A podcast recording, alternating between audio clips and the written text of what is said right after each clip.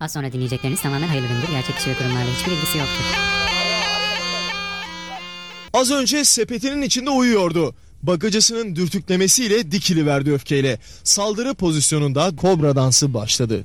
Kobra bir Cem hoş geldik. Hoş bulduk Kobra 2'cim nasılsın? İyi diyelim iyi olalım modunu da geçeli çok oldu. Bize olanlar oldu. Ne oldu ayol o kadar? Ben ev taşıyordum çok farkında değilim olanların neler oldu o kadar. İlginç bir haftaydı. Bence ülke gündemi yoğundu ve e, karanlık yoğundu. Ya ülke gündemi yoğundu değildi değil bence ülkenin şu anda olması gereken yani en azından benim nezdimde tek bir gündemi var o da ekonomik kriz. Kesinlikle. Kriz de değil artık bu yani. Hem ekonomik hem sinir krizi. Onun dışında bakalım neler olmuş hızlıca başlamadan önce Kreasus hesabımız Cobra Cobra Podcast. Bize buradan destek olmayı lütfen unutmayınız diye hatırlatalım. Twitter'ımız Cobra Pod, Instagram'ımız Cobra Cobra Podcast diye de ekleyelim. Bizimle etkileşim halinde olabilir. Canlı yayın hangi gün, hangi saat, şu ne, bu ne her türlü sorunuza cevap bulabilirsiniz diyelim. Cobra ekicim istemiş ki dünyadan haberlerle başlayalım. Adeta Welle gibiyiz. Maşallah. Adeta, adeta bir yayın lisansımız eksik. Onlarda da yok galiba. YouTube'dan yayınlıyorlar o yüzden. Kamboçya Çevre Bakanlığı'ndan bir uyarı yapılmış geçtiğimiz hafta ve Lütfen nesli tükenme tehlikesi altında olan penis bitkisini koparmayın. denmiş. Gerçek mi bu? Evet. Şekli böyle. Aynen. Anladım. Ve e, görseldeki gibi hanımefendiler olsun, beyefendiler olsun gidip bu penis çiçeğini buldukları yerde koparıp e, fotoğraflamak istiyorlarmış. Koparmadan fotoğraflanmıyor muymuş? İşte herhalde onunla böyle tuhaf espriler, şakalar yapılıyor bilmiyorum. E tamam yerde sabitken daha kolay olmaz mı o tuhaf espriler şakalar? Biliyorsun. Hayır çünkü o benzettikleri e, şeyin genelde oyuncaklarının da böyle sabitlemeleri falan makbuldür derler. evet bakalım nasıl modelleri var. Siz de merak ediyorsanız. Falan diyor. Reklam almışız değil mi? Alsak ama keşke artık ya. Artık keşke alsak ama ya. Peki bu böyle şey mi? Bitkinin meyvesi mi çiçeği mi? O kadar detaylı bir bilgim yok bu konu hakkında. Çünkü yani çiçeği ise yapılabilecekler çok kısıtlı. Evet. Ama eğer bir meyve formundaysa yani insanlara da koparmayın demek vicdansızlık gibi geldi bana. Memleketimizde 3 yarın 27 lira olduğu bir memleketten bakınca hele çok acımasızca geldi. tamam neyse bu Erşen Kuneri seviyesini bırakalım lütfen. Değil mi bu arada? bu arada. Şimdi bir çiçekten diğer bir çiçeğe gidelim istersen hayatım. Maymun çiçeği bir anda hayatımıza girdi. Ee, yeni bir virüs. Her yeni pandemi gibi çünkü koronavirüste de ilk önce denendi bu. Şimdi bunda da deneniyor. LGBT bireylerin üstüne yıkılmaya ya da homofobiyi destekleme aracı olarak kullanılıyor dünya tarafından. Çok yanlış tabii ki de. Yani yeni akitten tut yabancı basına kadar pek çok yerde işte yeni virüs gayleri sevdi, işte yeni virüs LGBT'ler arasında yayılıyor falan gibi haberler yapılıyordu. Bunun üzerine BBC'nin haberine göre Dünya Sağlık Örgütü bu durumun aslında LGBTİ bireylerin cinsel hastalıklarla ilgili daha farkında ve daha çok kontrole gitmesinden kaynaklı olduğunu ortaya çıkardı bunun üzerine. Yani evet LGBT bireylerde daha çok sonuç çıkabiliyor ama bunun sebebi aslında LGBT bireylerin daha çok test yaptırıyor olmasıymış. İngiltere'de Belçika'dan sonra hastalar için 21 günlük karantina kararına başladı bu arada. Hastalığın zaten Avrupa'da ilk çıktığı yer Belçika'daki bir fetiş partisi olduğu Evet. da söyleniyor. Önce Belçika bir karantina kararı vermişti. Sonrasında İngiltere de aynı şekilde e, bu karara vardı. İngiltere şu ana kadar hastalığın en fazla olduğu da ülke 56 kişide gözlemlenmiş bu hastalık. Evet şu ana kadar. Ve e, tedavisinde de çiçek aşısı kullanılıyormuş. %85'te etkili olduğu ortaya çıkmış. E, belki de bu koronavirüs pandemisinden önce yaşansaydı bu olay hiç haberimiz bile olmayacaktı.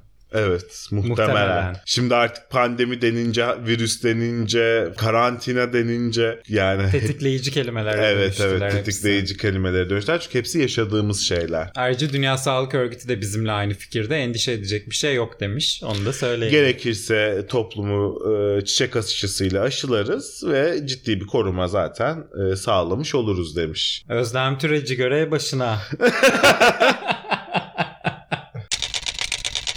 Bu hafta bu konser iptalleri gerçekten bezdirdi. Aslında bu konser yasaklama nasıl başladı? Öyle gidelim istersen. İlk önce Eskişehir'deki Gençlik Festivali'nin iptal ettirilmesini istedi bir e, vakıf, kuruluş. E, sonrasında Ümit Özdağ siz bu Ermeni soykırımı oldu diyen adamın konserine mi izin vereceksiniz diye bir konser iptal ettirdi. Derken zaten e, çorap söküğü gibi geldi ama bence bunun miladını bu ilk konser iptal ettirmeleri olarak almak doğru değil. Tabii ki. Ben kendimi bildim bileli zaten müziğe, müzik başta olmak üzere her türlü sanat dalına mütemadiyen ve özenle e, bir yasaklama, bir sınırlama, bir ne bileyim önünü kesme durumu vardı artık çok daha ayyuka çıkar Çıktı. hale geldi. Yoksa biz ne sergilerin yasaklandığını gördük Ne veya etkinliklerin. ne yasaklandığını, nelerin neler bugüne gelene kadar neler neler gördük yani. Şimdi artık bu böyle herkes her istediği konseri, herkes her istediği etkinliği ay o benim hassasiyetime denk geldi, bu benim hassasiyetime denk geldi iptal ettirebildiği için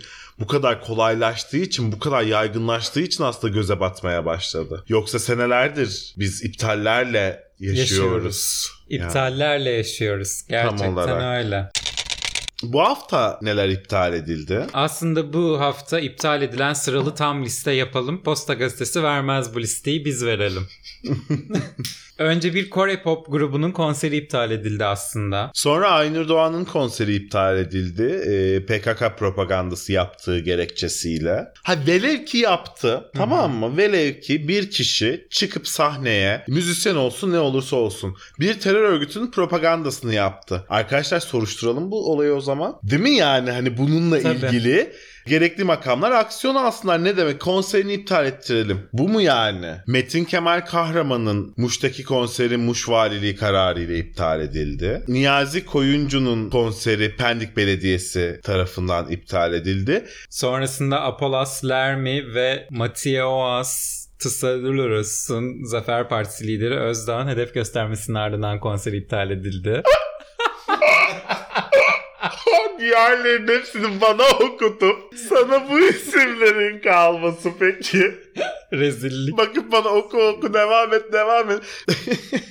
Aynı şekilde Mem Arafat'ın konseri Bursa Valiliği'nin kamu güvenliği gerekçesiyle iptal edildi. Ceza'nın, Edis Hafızoğlu'nun ve Melek Mosso'nun konserleri de iptal edildi. Ee, en sert cevabı da Melek Mosso verdi. Ne dedi peki Melek Mosso? Ben bu ülkenin kadınıyım. Fikirlerimle, vizyonumla, hayallerimle her yeni gün geleceğe sanatımı işliyorum. Genci yaşlısı milyonlarca sevenim var. Birkaç kendini bilmeze kalmadı benim ahlakımı sorgulamak. Kadınlık onuruma laf atmak. Bu zihniyetteki insanlar kendi yüreklerindeki karanlığı ve sapkınlığı bizim hayatımıza da sokmaya çalışıyorlar. Ama buna asla izin vermeyeceğim. Ben Isparta'ya elbet gidecek ve şarkılarımı söyleyeceğim. Yavru kobralarımızdan biri bu vakıflar kim oluyor tam olarak? Kim öldü de bunlar padişah oldu başımıza diye sormuş. Ee, cevap veriyorum. Sekülerizm. Türkiye'de laiklik öldü ve bu vakıflar, bu kimlerse artık başımıza padişah oldular yani. Bu Melek Mosso konserini iptal ettiren grup Anadolu Gençlik Vakfı. Kendilerinden 2 yıl önce yaptığımız Pride özel bölümümüzde de bahsetmiştik. İstanbul Sözleşmesi özel bölümünde, Bölümünde de de bahsetmiştik. bahsettik. Aslında yakinen tanıdığımız vakıflar bunlar, dernekler. Ee, geçmiş olsun diyelim ne diyelim. diyelim. Önce geçmiş olsun denmesi gereken kişiler Türkiye Cumhuriyeti vatandaşları. Çünkü elimizden eğlencemiz alınıyor. Çünkü elimizden sanatımız alınıyor. Çünkü elimizden neşemiz alınıyor. Çünkü elimizden zaten içinde yaşadığımız ekonomik kriz, gerilimler, bilmem neler gırtlağımıza kadar gelmemişken bir de bu enerjiyi, bu gerginliği atabileceğimiz alanlarımız kısıtlanıyor. Kesinlikle. Ve bunun hangi amaca hizmet ettiği ve kime fayda sağladığını benim aklım, mantığım alamıyor, almıyor yani. Yani düşünüyorum hükümete ne gibi bir faydası var? Yok. Muhalefete ne gibi bir faydası olabilir? Yok. Anadolu Gençlik Vakfı'na ne gibi bir faydası olabilir? Yok. Ya bırakın insanlar zaten yeterince gerginler, zaten yeterince kötü günler yaşıyorlar. Bari bir iki konsere, festivale bir yere gidip enerjilerini atsınlar, gerginliklerini atsınlar. Bir iki saatliğine de olsa düşüncelerinden, gerginliklerinden, hayatın yoruculuğundan uzaklaşsınlar ya. Bunu da mı gerçekten elimizden alacaksınız yani? Denecek çok şey var. Onları zaten ben eminim ki şu anda bizi dinleyen bütün yavru kobralarımız diyorlardır. O yüzden denecek neler olduğunu herkes çok iyi biliyor. Geliyor. Hayatım sosyal medya düzenlememiz meclisimizin başkanlığına sunuldu ve yasa teklifinde bizi de çok yakinen ilgilendiren bir madde var. Halkı yanıltıcı bilgiyi alenen yaymak artık suç kapsamında değerlendiriliyor. Final bölümümüz. Şimdi burada şöyle bir durum var. Sarı basın kartı olan basını sorumlu tutuyor. Okey. Ama velev ki bu sarı basın kartı olan bir bireyin kendi sorumluluğunu yerine getirdiğini düşünen bir vatandaş olarak sen retweet ediyorsun veya işte alıp podcastinde kullanıyorsun bilmem ne. Sen de adeta sarı basın kartın varmışçasına Tabii. ceza alıyorsun ama sarı basın kartın varmışçasına bedava isparktan yararlanamıyorsun mesela. Veya sarı basın kartın varmışçasına istediğin gibi bir yerlere girip ben basınım kardeşim burada izlemeye geldim, dinlemeye geldim, soru sormaya geldim diyemiyorsun. Ama sarı basın kartın varmışçasına halkı yanıltıcı bilgiyi alenen yayma suçundan Paket ediliyorsun. harika. Yasaya göre endişe, korku veya panik yaratma ülkenin iç ve dış güvenliğini, kamu düzenini ve kamu barışını bozmaya yönelik yayın yapanların bir yıldan 3 yıla kadar hapis cezasıyla cezalandırılması öngörülüyor. Suçun failin gerçek kimliğini gizleyerek veya bir örgütün faaliyeti çerçevesinde işlemesi halinde verilen cezalar yarı oranına kadar da arttırılabiliyormuş. Biz failler olarak şu an gerçek kimliğimizi gizliyoruz farkındaysan. Ee, bu demektir ki biz bir buçuktan dört buçuk arasında Bir Allah göstermesin tabii ki, gerçekten. tabii ki. Ama biz asla endişe, korku ve panik yaratan veya ülkenin iç ve dış güvenliğini veya kamu düzenini veya barışını bozmaya yönelik yayınlar yapmıyoruz. Tam tersi insanları güldüren, eğlendiren, hafifleten yani gündemden haberdar edip bir yandan da böyle e ne yapalım be bu da geldi başımıza gibi adeta Cüneyt Özdemir trollüğünde bir yayın yapıyoruz yani çok da Adeta Nebati Bakan'ın skeci tadında bir yayın. Ama yine de çok korkunç tabii bunu da söyleyelim. tabii ki yani. Olmaması gereken şeyler. Şimdi bu geçen hafta Selçuk Tepeli'nin bir ufak çaplı bir sinir krizi gösterisi vardı. Evet Biz onu- gösteriydi adeta. Biz onu atladık geçen hafta. Ama bu hafta gündemimiz çok yoğun olmadı, olamadığı için bunu şimdi değerlendirme gereği duyduk. Selçuk Tepeli adeta bir Will Smith e, performansı sergiledi.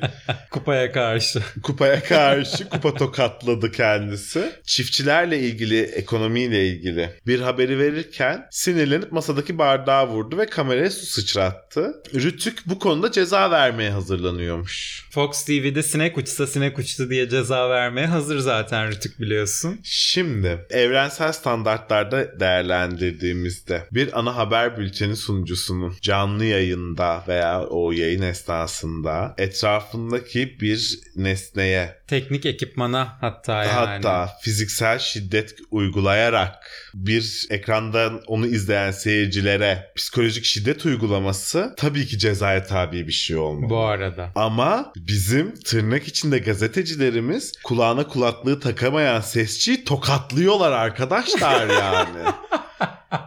Selçuk Tepeli bardak tokatlamış çok mu? Yani evrensel değerlerin bu işte psikolojik şiddet nedir, fiziksel şiddet nedir, ekrandan gösterilen şiddet falan. Bunların olduğu bir dünyada evet. Ama ne yazık ki bunların olduğu bir Dünyada dünyada, değiliz. yaşamıyoruz. Yani biliyorsunuz ki programda anlatılanların gerçek kuru kişilerle hiçbir alakası yoktur yani biz. Öyle bir dünyada değiliz. O yüzden bilemiyorum ne kadar adil, ne kadar hakkaniyete uygun. Bardak tokatlayana ceza veriliyorsa sesçi tokatlayana da verilmeli. Bu arada. Sesçi tokatlarken hiçbir şey olmamış gibi canlı yayında tırnak içinde medya tabiriyle söylüyorum. Top çevirmeye devam edene de verilmeli yani. Ama haberler de bardak tokatlatmayacak gibi de değil bu arada.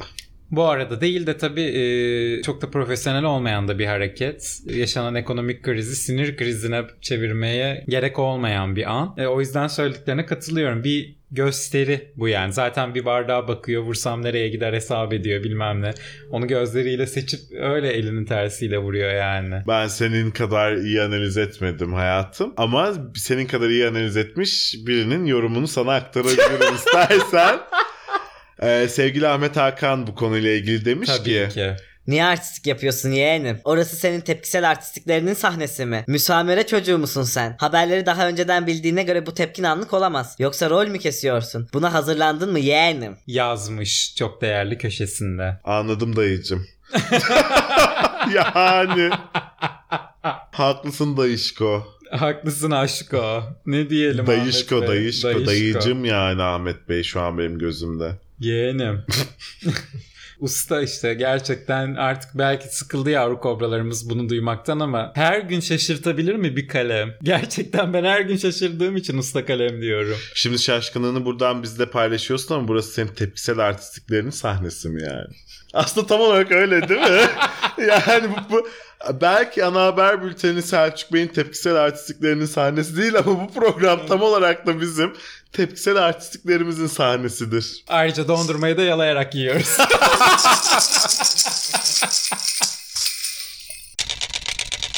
AKP Kayseri Milletvekili Hülya Nergis arada sırada çıkışlarıyla da programımıza konuk oluyor biliyorsun. Silkelenmemiz lazım. Gençlerin erken evlenmesi, erken yol alması, daha çok çocuğa sahip olması lazım. Demiş hanımefendi. Demiş hanımefendi. Sevişin çağrısında bulunmuş adeta. Herhalde geçtiğimiz hafta cinsel sağlık ürünlerine gelen e, zamların sebeplerinden biri de bu olsa mı gerek? Acaba Acaba ben gördüm böyle dedim ki "Aa, o da mı parayla artık yani hani. Önceden bedava gibi bakıyorduk artık o da parayla. inanılmaz paralarla bir de. İnanılmaz paralarla gerçekten. E hanımefendinin söylediği gibi silkelenmemiz lazım. Silkelenmek de parayla. Gençlerin erken evlenmesi lazım. O Evlenme. hele. O hele. Yani, Servet. yani bir beyaz eşya takımı, bir yatak odası, bir salon, bir mutfak düz bitti zaten yani. Bitti. Yani bunun davulcusunun, zurnacısının gelinliğini, işte saçını, damatlığını, işte altınını bir... Yok. Hele balayı zaten konu dışı. Off topic Yok yani. öyle bir şey. Balayı kalktı. Kalktı. Ama yani bu siyasetçiler de artık o diziler yüzünden işte izleye izleye ahlakı bozuluyor milletvekillerimizin de. Yatıp kalkıp gençler evlensin çocuk yapsın, gençler evlensin çocuk yapsın. Yani Ama nasıl yapılacağını izlemesinler. Asla. Şans eseri. Artık nereye denk geliyorsa, nasıl denk geliyorsa. Kesinlikle ve bu milletvekillerimiz artık yatak odalarımızdan çıkıp mutfaklarımıza bir uğrasınlar, salonlarımıza bir uğrasınlar, bir sokaklarımıza uğrasınlar. Bir iş yerlerimize gelsinler, bir çayımızı içsinler ofislerimizde, fabrikalarımızda ya. Kesinlikle. Hepsinden önce. Eve gelmeden önce bir ofise uğrasınlar yani. Bir yatak odasına da almadan önce dur bakalım. Dur bakalım. Ama bak mutfağa uğrayan da var. Bostan'dan gelip şey bu Amerikan tipi villa. Evin bostanından geçip mutfak kapısından giriyor. Direkt mutfağa geliyor arka kapıdan. AK Partili Mehmet Yılmazer'den bahsediyorum. Kendisi demiş ki Karpuzu marketlerden alırsanız fiyatlar böyle olur. Ben her sene karpuz ekiyorum mesela. kalk Kalk karpuz ekmeğe kalk kalk sizin terası böyle boydan boya bir bostan yapalım. yapalım. Çünkü marketlerde dilim dilim satılmaya başlandı. Bir dilimi 12.95'ti. Ben de gördüm o altı harfli markette satılanı. Yani dilim diye tabir etmek çok nebati iyimserliği. Onun tadımlık Bayağı. tadımlık yani. Ben de karpuzu markette almam şeylerden alırım. Traktör remorklarında satarlar bizim orada. Oradan alırım genelde karpuz. Direkt üreticiden. Ama orada bile ooo. Orada bile kim bilir kaç para. Ama işte ekelim kurtulalım ne güzel bir öneri gelmiş Mehmet Yılmazer'den. Nereye? İşte nereye? Gezi Parkı'na. Gezi- Gezi Parkı'nı yıkalım. Bostan ya karpuz bostanı yapalım Gezi Parkı'nı. Yedikule'de var ya Bostan'da. Taş çıkışlası yapamadık. Bostan Karpuz bostanı yapalım. yapalım. Çok iyi. Yeni proje. Ayda bir proje çıkıyor bizden ha. Gerçekten. Niye sarayda bir iş bulsalar ya bize ya? Gerçekten sarayda işi bu olanlardan daha fazla proje üretiyoruz. Ya, Hakikaten öyle. Rümeysa'yı da yanımıza alsak bunları bir sunumlaştırsak. bize bir PowerPoint öğretse bunu PowerPoint'e dökse bize çok iyi olur. Hepsini mailleriz sonra Saray'a. Binali Bey demiş ki Bugün tabii ki sorunlarımız var. Bunun farkındayız. Sorunu olmayan deliler ve ölülerdir. büyük filozof Nietzsche. Nietzsche Nietzsche böyle konuşursun Binali. Bizim sorunumuz yok. Bak tertemiz delirmişiz belli yani. belli ki delirmeye ve delirtmeye çalışıyoruz biz belli ki artık. İşte sorunsuz bir ülke yaratmanın gerçekten tanımını yapmış Binali Bey. Nasıl bir nosyonla, nasıl bir bakış açısıyla yaklaştığını da çok güzel gözler önüne sermiş.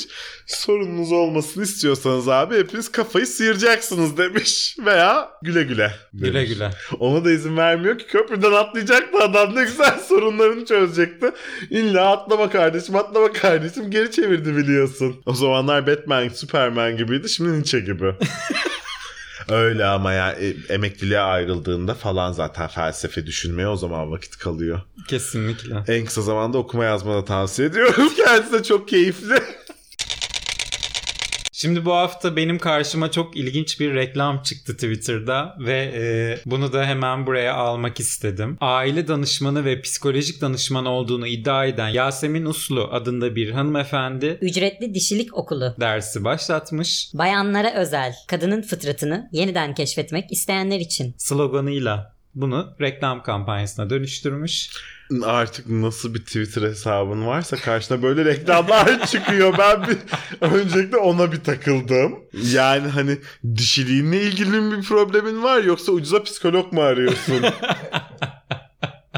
Haber olmuş ya oradan gördüm. Anladım. Tahmin ettim zaten de. Aa Aa falan. Şimdi bu hanımefendinin eğitiminde kadının fıtratı öğretiliyormuş biliyorsun. Bu kadının fıtratı ne olabilir ki? Öğretilmiyor. Yeniden keşfediliyor. Doğru. İkisi Bu bir- arasında büyük farklar var. Bu bir eğitim öğretim programı değil. Eğitim öğretim dediğimse 20. yüzyılda kaldı. 20. yüzyılda her şey bir deneyim. Deneyim. Birlikte deneyimliyoruz, birlikte keşfediyoruz. Doğru. Artık kadının fıtratının nerelerini keşfedecekler ben çok merak ettim ama. Nesini keşfedecekler yani. Yani bu fıtrat kelimesini de e, ne zaman ve hangi durumlarda kullanıldığına aşinayız aslında. Kocanız size şiddet uyguluyorsa çayın yanında sebebini sorun. Kadının fıtratı deyince mesela benim aklıma böyle cümleler geliyor. Ben nedense içinde herhalde yeniden keşfetmek kelimesi de geçtiği için böyle kadının fıtratını yeniden keşfetmek isteyenler için. Cinsel bir eğitimmiş gibi Evet bir anda. değil mi? Yani hani böyle şey gibi o Netflix'te vardı ya. Hazzın ilkeleri. Hazın ilkeleri gibi geliyor ama hanımefendinin fotoğrafına bakıyorum hiç öyle bir vibe almıyorum hanımefendiden. O tam da senin dediğin gibi işte e, dayak yediyseniz kocanıza bir çay ve kek eşliğinde sebebini sorun. E, kocanız e, sosyal medyada daha çok ilgileniyor size daha az ilgileniyorsa Twitter'dan porno hesabı açıp kocanızın ilgisini buradan çekin. Efendime söyleyeyim kocanız çocuğunuzla ilgilenmiyorsa işte çocuğumun ateşi var bilmem ne hasta diye sürekli başının etini yiyin falan gibi şeyler anlatacakmış vibe aldım ben hanımefendiden. Bir yavru kobramız da demiş ki yemek, temizlik, çocuk bakımı, edepli giyinmek gibi konular üzerine yoğunlaşıyordur. Evet işte ablanın vibe'ı o. Kesinlikle. Bana da öyle ama bak şöyle bir tonla duy bunu. Kadının fıtratını yeniden keşfetmek isteyenler için. Evet. Anlatabiliyor muyum? evet bir tüyler ürpertici. yani oluyor. hani kadının fıtratını yeniden keşfetmek isteyenler için marketim.com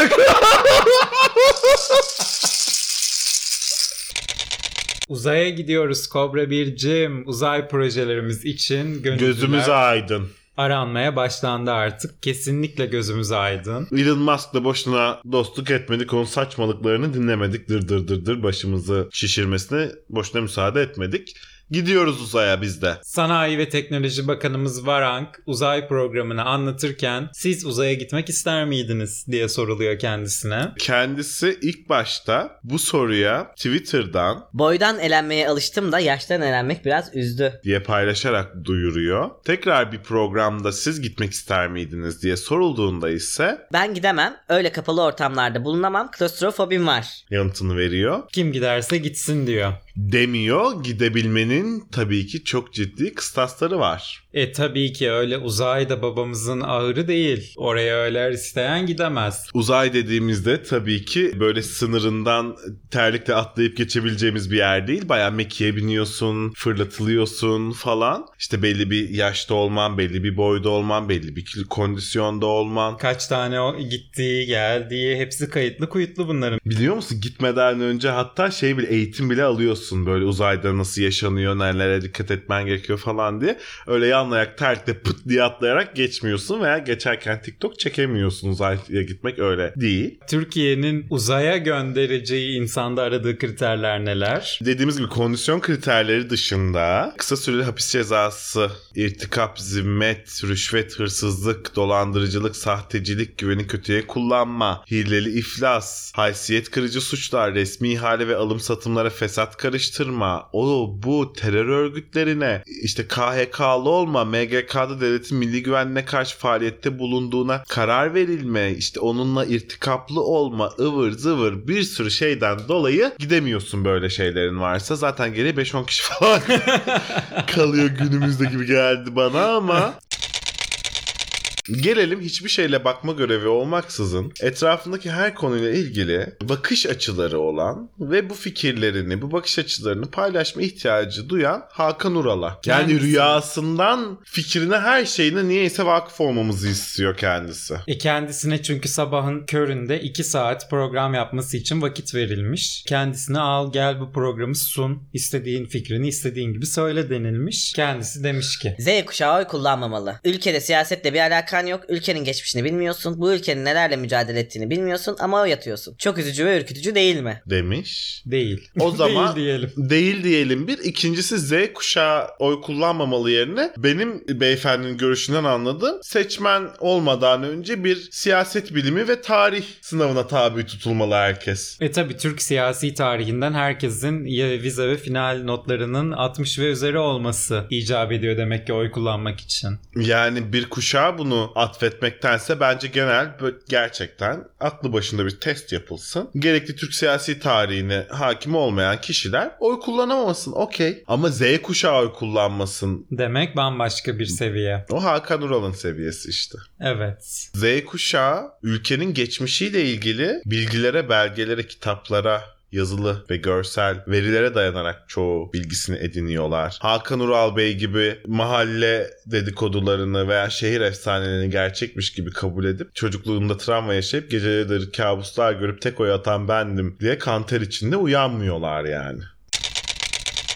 Hadi, Hadi. gelelim Kılıçdaroğlu'na. Gelelim haftanın e, büyük ciddi olayına gelelim. Kılıçdaroğlu bu hafta grup toplantısında yaptığı konuşmada Cumhurbaşkanı Erdoğan'ın vakıf süsü verdiği Türkiye merkezli paralel yapılarla yurt dışına devasa paralar aktardığını iddia eden bir konuşma yaptı. İçinde 100-200 kişinin olduğu bir kaçış planının anatomisini ifşa edeceğim. Dedi konuşmasında Kılıçdaroğlu. İddialarının belgeye dayandığını da öne sürerek saat 10'da bu skandalı açıklayacağım diye duyurdu. Ve bu grup konuşmasının ardından da AKP sözcüsü Ömer Çelik hemen bir cevap verme gereğinde bulunmuş. E sözcü tabii ki yani. Kılıçdaroğlu'nun devlet bürokrasisini sürekli olarak tehdit etmesi Türkiye Cumhuriyeti Devleti'ni işlemez hale getirmeye dönük bir teşebbüstür. Demiş. Ya. Ve tabii ki gece 12'de de Kılıçdaroğlu canlı yayını açıklamasını yaptı. Dedi ki Türgev ve Ensar vakıfları aracılığıyla Erdoğan ve ailesinin ABD'ye para transferi yaptığını, iki vakfın ABD'de Türken Vakfı ismiyle ortak faaliyet yürüttüğünü iddia etti Kılıçdaroğlu. Vakıf ABD Gelir İdaresi'nin resmi kayıtlarına göre vergiden muaf eğitim kuruluşu statüsünde 2014'te kurulmuş. Vakfın yönetim kurulunda Erdoğan'ın kızı Esra Albayrak'ta yer alıyormuş. Türgev ve Ensar Vakfı'ndan yapılan ortak açıklamada ise para transferi reddedilmedi. Bağışlarla öğrencilerin desteklendiğini belirten vakıflar vakfın şeffaf bir kurum olduğunu savundu. Ee, CHP'nin ABD temsilcisi Yurter Özcan'ın paylaştığı ABD Gelir Dairesi kayıtlarına göre ise Şirketin toplam varlığı 67 milyon dolar büyüklüğünde. Bu miktara son 2 yılda yapılan bağışlar dahil değil. Özcan'ın katıldığı Tele1 yayınında kendisi Vakıf 2015'te ABD'de Gençlik Filarmoni Orkestrası kurmuş ve 1 milyon dolardan fazla para harcamış. diye açıklamalarla da yer aldı. Bir filarmoni orkestrası 1 milyon dolara kuruluyor demek ki. 67 milyon dolarlık bir parayla 200 kişi birbirlerini yerler. yani bana bu Kılıçdaroğlu'nun spekülasyonu yani Cüneyt Özdemir gibi olmak istemem ama çok inandırıcı gelmedi. Ama bu tabii ki 67 milyon dolar kaşla göz arasında bir bakmışsın Filarmoni Orkestrası kurulmuş bir bakmışsın Mehter takımı kurulmuş bir bakmışsın Bahçenin çimleri biçilmiş. bir bakmışsın New York'taki kaldırım taşları değiştirilmiş. Bir bakmışsın öğrenci yurdu yapılmış. Bir şey bir şey bir şey o milyar dolarlar Olmuş. olmuş. Ben önemli buluyorum Kılıçdaroğlu'nun bu açıklamasını bu Tabii arada. ki önemli buluyorum. Ben de öyle. Ama işte bunu böyle 67 milyon dolar gibi böyle bir küçük rakamla dile getirmeyi doğru bulmuyorum. Onu ona dikkat çekmek istedim. Ciddi bir spekülasyon ama işte bu ciddi spekülasyonun içine 67 milyon dolar gibi bir küçük bir rakam koyduğunuzda bunu 200 kişiye böldüğünüzde Cüneyt Özdemir gibi troller çıkıp istediği gibi atıp tutabiliyor hakkınızda. Ne demiş Cüneyt Bey? Erdoğan ailesi 30-40 milyon doları ABD'deki vakıflara yollayıp başları Türkiye'de sıkışınca ABD'ye kaçacaklarmış. İddia bu. Ben ikna oldum. Ya Türkiye'de muhalefet bu kadar küçük rakamlardan bu kadar saçma komplo teorisi kuramaz diyorum ama kuruyor işte. Vallahi inanılmaz. Yahu Fısıltı gazetesinde bile bu rakamların 10 misli hatta 100 misli konuşuluyor. Madem bir şey ortaya atacaksınız bunu 10 ile 100 ile çarpın bari. Kendisi yalan habere teşvik etmiş Sayın Kılıçdaroğlu'nu bu arada. Adeta. Adeta. Demiş ki ya bu iş böyle yapılmaz Kılıçdaroğlu. Sen onun yanına bir iki sıfır daha Bak, ekleseydin ya yani. Bak işin ustası var burada bana bir sorsaydın ya bu işi. Ben onu bir mantıklı zemine oturtsaydım. Gerçekçi düzlemde yatırsaydım. Bir kamuoyu vicdanını rahatlatacak noktaya getirseydim onu. Sen işin uzmanlarına danışmadan niye böyle şeyler yapıyorsun? Hadi bana ulaşamadın e, İmamoğlu'ndan Nagihan'ın numarasını isteyip ona sorsaydın nasıl yapılır bu işler diye demiş adeta. Kesinlikle.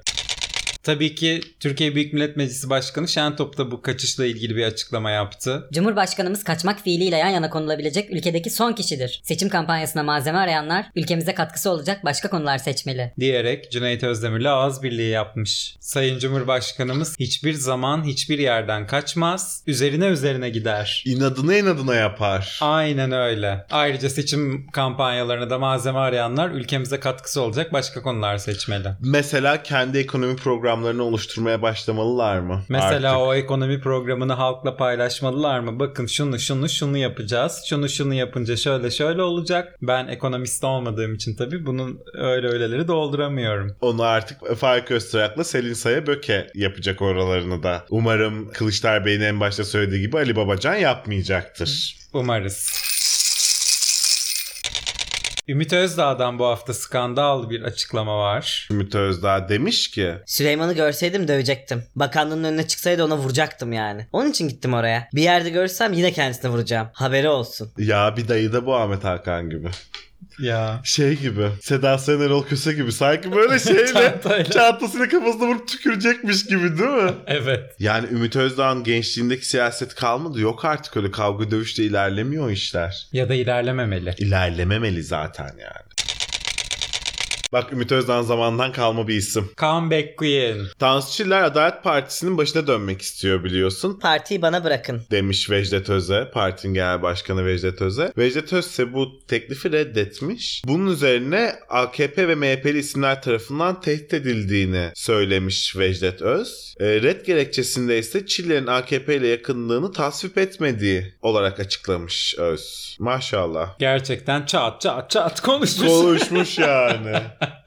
Tansu Hanım alışık aksine. değil böyle şeylere.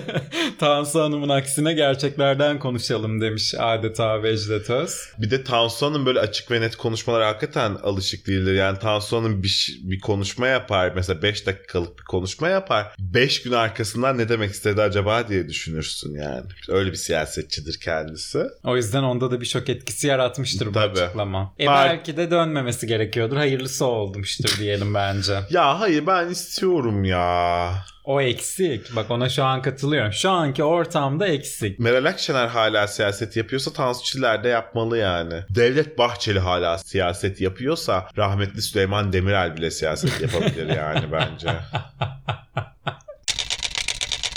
Yine ciddi konulardan biri kira artışları. Kira artışlarını düzenlemek için 3 bakanlık ortak bir çalışma başlatmışlar. Adalet Bakanı Bozdağ söz konusu düzenlemelerin hem ev sahiplerini hem de kiracıları koruyacağını söylemesine karşın ilk günlerde hiçbir detay vermedi. İktidara yakınlığıyla bilinen Türkiye Gazetesi Hollanda modelinin uygulanacağı konusunda haberler yaptı. Fakat bu üç bakanlık oturmuşlar, çalışmışlar, gecelerini gündüzlerine katmışlar, düşünmüşler, düşünmüşler, düşünmüşler ve çözüm olarak demişler ki bir şikayet hattı kuralım. Gerçekten. Vatandaşın derdini dinleyelim demişler. Ev sahibiniz fazla mı zam yaptı? Arayın bizi Arayın. dinleyelim. Dinleyelim demişler. Yani zaten demişler sorun olmayan ya delidir ya ölüdür. Sorunu olan da arasın bize anlatsın biz de dinleyelim demişler. Bir telefonda Gülseren Hanım'ın ofisine çekseler keşke. Bir hatta değil mi? Evet. Madalyonun öteki yüzü diye.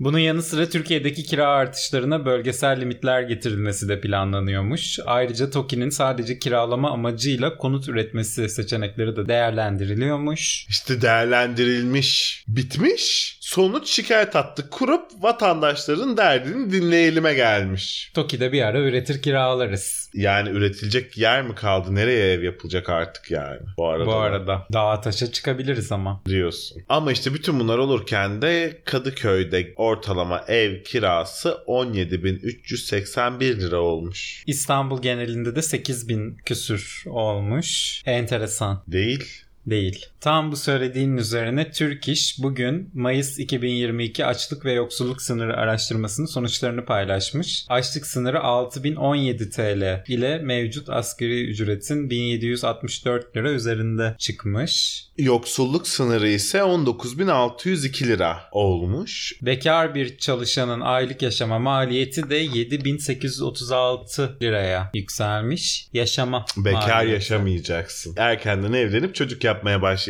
sayın vekilin de dediği gibi. Aynen öyle. O bugünleri öngördüğü için öyle diyor zaten. Tabii. Ve şimdi Cumhurbaşkanı köşesine gidelim. Oley! Cumhurbaşkanlığı köşesi. Evet! Cumhurbaşkanı Erdoğan, CHP Başkanı Kemal Kılıçdaroğlu hakkında 24 Mayıs'ta mecliste yaptığı konuşma ve aynı günkü sosyal medya paylaşımları nedeniyle 1 milyon liralık manevi bir tazminat davası açmış bu yurt dışına kaçacaklar olayı için. Sayın Cumhurbaşkanımız bunun sonrasında Cuma günü başka açıklamalar da yapmış. Man Adası davalarından 150 bin geldi. Diğer davadan 100 bin geldi. Ensar Vakfı'na bağışlayacağım bu parayı. de demiş. Onu da gönderiyor Amerika'ya. Aynen. Öyle kaçılmaz böyle kaçılır, Kaçılır. diyor işte. Kim hakkında kaçıyor diyorsun sen. Al göstere göstere yapıyorum. Aynen diyor. öyle. Ensar'a yatırırım ben de o 1 milyon lirayı diyor. Aynen öyle. Bu arada ben bilmiyorum sadece ben miyim Ensar Vakfı denince, Denince gözünün önüne. sadece evet. Okey ben değilim herhalde. Sen- Yalnız değilim bu konuda. Erdoğan bu hafta Bir Türk vatandaşının uluslararası uzay istasyonuna gönderilme sürecini başlatıyoruz. Belirlenen eğitim şartlarını sağlayan 45 yaşından genç tüm Türkiye Cumhuriyeti vatandaşları www.uzaya.gov.tr adresi üzerinden başvuru yapabilirler. demiş. İnternet sitesinin güzelliğine bak. uzayagov.tr Çok net. Uzaya go. Uzaya gov. Gireceksin uzaya gitmek istiyorum yazacaksın. Go biliyorsun government'ın kısaltması devlet kuruluşlarına verilen bir uzantı. Çok şık olmuş. Çok. Uzaya devlet. Aynen. Gitmek isteyen başvursun. Türkiye dar mı geldik? Başvurun gidin. Ama yalnızca bir kişi gidecek. Bakalım kim o şanslı Kim o kişi şanslı? olacak. Adadan kim elenecek diyorsun. Bakalım. Cumhurbaşkanı Erdoğan Bizim siyasetimizde milleti kutuplaştırmak yoktur. dedi. Evet. Sayın Cumhurbaşkanımız çok doğru tespitler yapıyor diyoruz her hafta. Gerçekten bu da en doğru tespitlerinden biri. Bunu çok söylüyor. Cüneyt Özdemir nasıl her cümleye ben bir gazeteci olarak diye başlıyor. Başlıyor. Sayın Cumhurbaşkanımız da bizim siyasetimizde milleti kutuplaştırma yoktur diye başlıyor. Cumhurbaşkanı Erdoğan bu hafta son olarak ekonomik krize ilişkin gelen eleştirilere tepki gösterdi. Dedi ki Birileri çıkıp aç kaldık diyor. Vicdansızlık yapma. Ne aç kalması? Aç kalan filan yok. Yeter ki bir noktada dürüst ol. Samimi ol. Sürekli olarak yapmış olduğumuz zamlarla, parasal düzenlemelerle vatandaşın imkanlarını nereden nereye getirdiğimiz ortada. Aynen öyle. O kadar doğru, Doğru ki. ki. O, kadar, doğru ki. ki. Kelimesi kelimesine o kadar doğru ki. Şimdi aç filan yok demiş. Yani kimse kusura bakmasın ben şu an saat 1'e çeyrek var. Ben bu sabah saat 11 gibi falan bir paket çubuk kraker yedim. İnanırım. Bunun altını çizmek isterim. Ardından dürüst ve samimi bir açıklamaydı bu bir de. Dürüst ve samimi olmamı istemiş. Ama sonraki söyledikleri çok doğru gerçekten. Şu zamana kadar yapmış oldukları zamlarla ve parasal düzenlemelerle vatandaşların imkanlarını, alım gücünü, erişilebilirlikleri ürünleri nereden alıp nereye getirdikleri o kadar ortada ki bunun Sayın Cumhurbaşkanımızın bile gözünden kaçmamış olması çok Müthiş. sevindirici. Kesinlikle. Müthiş. İşte bak geçtiğimiz bir bölümde bahsetmiştim. %12 kararsız var. Onlara yapılabilecek hiçbir şey yok diye. Tam da onunla uyan bir laf yani bu gerçekten. Çünkü geçtiğimiz 20 senede AK Parti ve Erdoğan iktidarının yapmış olduğu zamlarla ve parasal düzenlemelerle vatandaşın imkanlarını nereden nereye getirdikleri ortada. Ve bu düzende AK Parti'ye oy vermekten bahsetmiyorum veya muhalefete oy vermekten bahsetmiyorum. Hala bir şeylerin kararına varamamış olmak çok düşündürücü. E diyelim ve toparlayalım artık bu haftayı be. Uzattık yine. Uzattık. Bu haftalık bizden bu kadar. Artık zamsız bir hafta diliyoruz size önümüzdeki hafta. Olur mu bilmiyorum ama. Gerçekten şemsiyeleri açalım. Hiçbir zamdan etkilenmemeye çalışalım. Tabii açılabiliyorsa şemsiyelerimiz. Herkese öpüyoruz. Haftaya görüşmek dileğiyle diyoruz. Haftaya görüşürüz. İşleri bitince sakinleşiyorlar. Sonra yeniden sepete. Neyse ki buna razılar. Aksi halde yılanların öcü durumu ortaya çıkardı.